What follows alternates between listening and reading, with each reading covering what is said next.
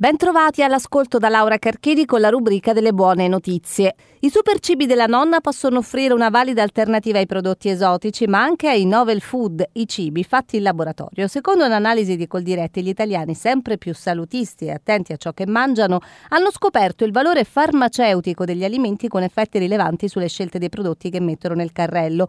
Il cibo salutistico vale circa il 10% degli acquisti, con casi eclatanti come i semi di zucca, le cui vendite in valore sono cresciute nell'ultimo anno del 28%, o il farro con un più 16% e le mandorle che mettono a segno un più 15%. Una domanda che ha trainato anche la riscoperta dei superfood della nonna con proprietà salutistiche riconosciute dalla tradizione popolare e oggi certificate anche dalla scienza, dalla cipolla rossa veneta, un toccasana contro lo stress e l'ipertensione, alle mele e le perecotogne che aiutano a tenere sotto controllo i livelli di colesterolo e glicemia nel sangue.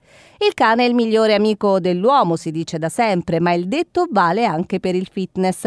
Accompagnarlo a fare le consuete passeggiate equivale a fare più attività fisica, stare maggior tempo all'aperto, in sostanza a stare in forma. Secondo l'American Heart Association, possedere un cane ridurrebbe il rischio di subire un attacco di cuore da parte del proprietario che portandolo a passeggio si troverebbe così a fare movimento e attività fisica. I ricercatori canadesi dell'Università di Vittoria hanno avvalorato questa tesi affermando che chi possiede un cane spende 300 minuti minuti a settimana del proprio tempo all'aperto contro i soli 168 di coloro che vivono senza un animale domestico. Ed è tutto, grazie per l'ascolto.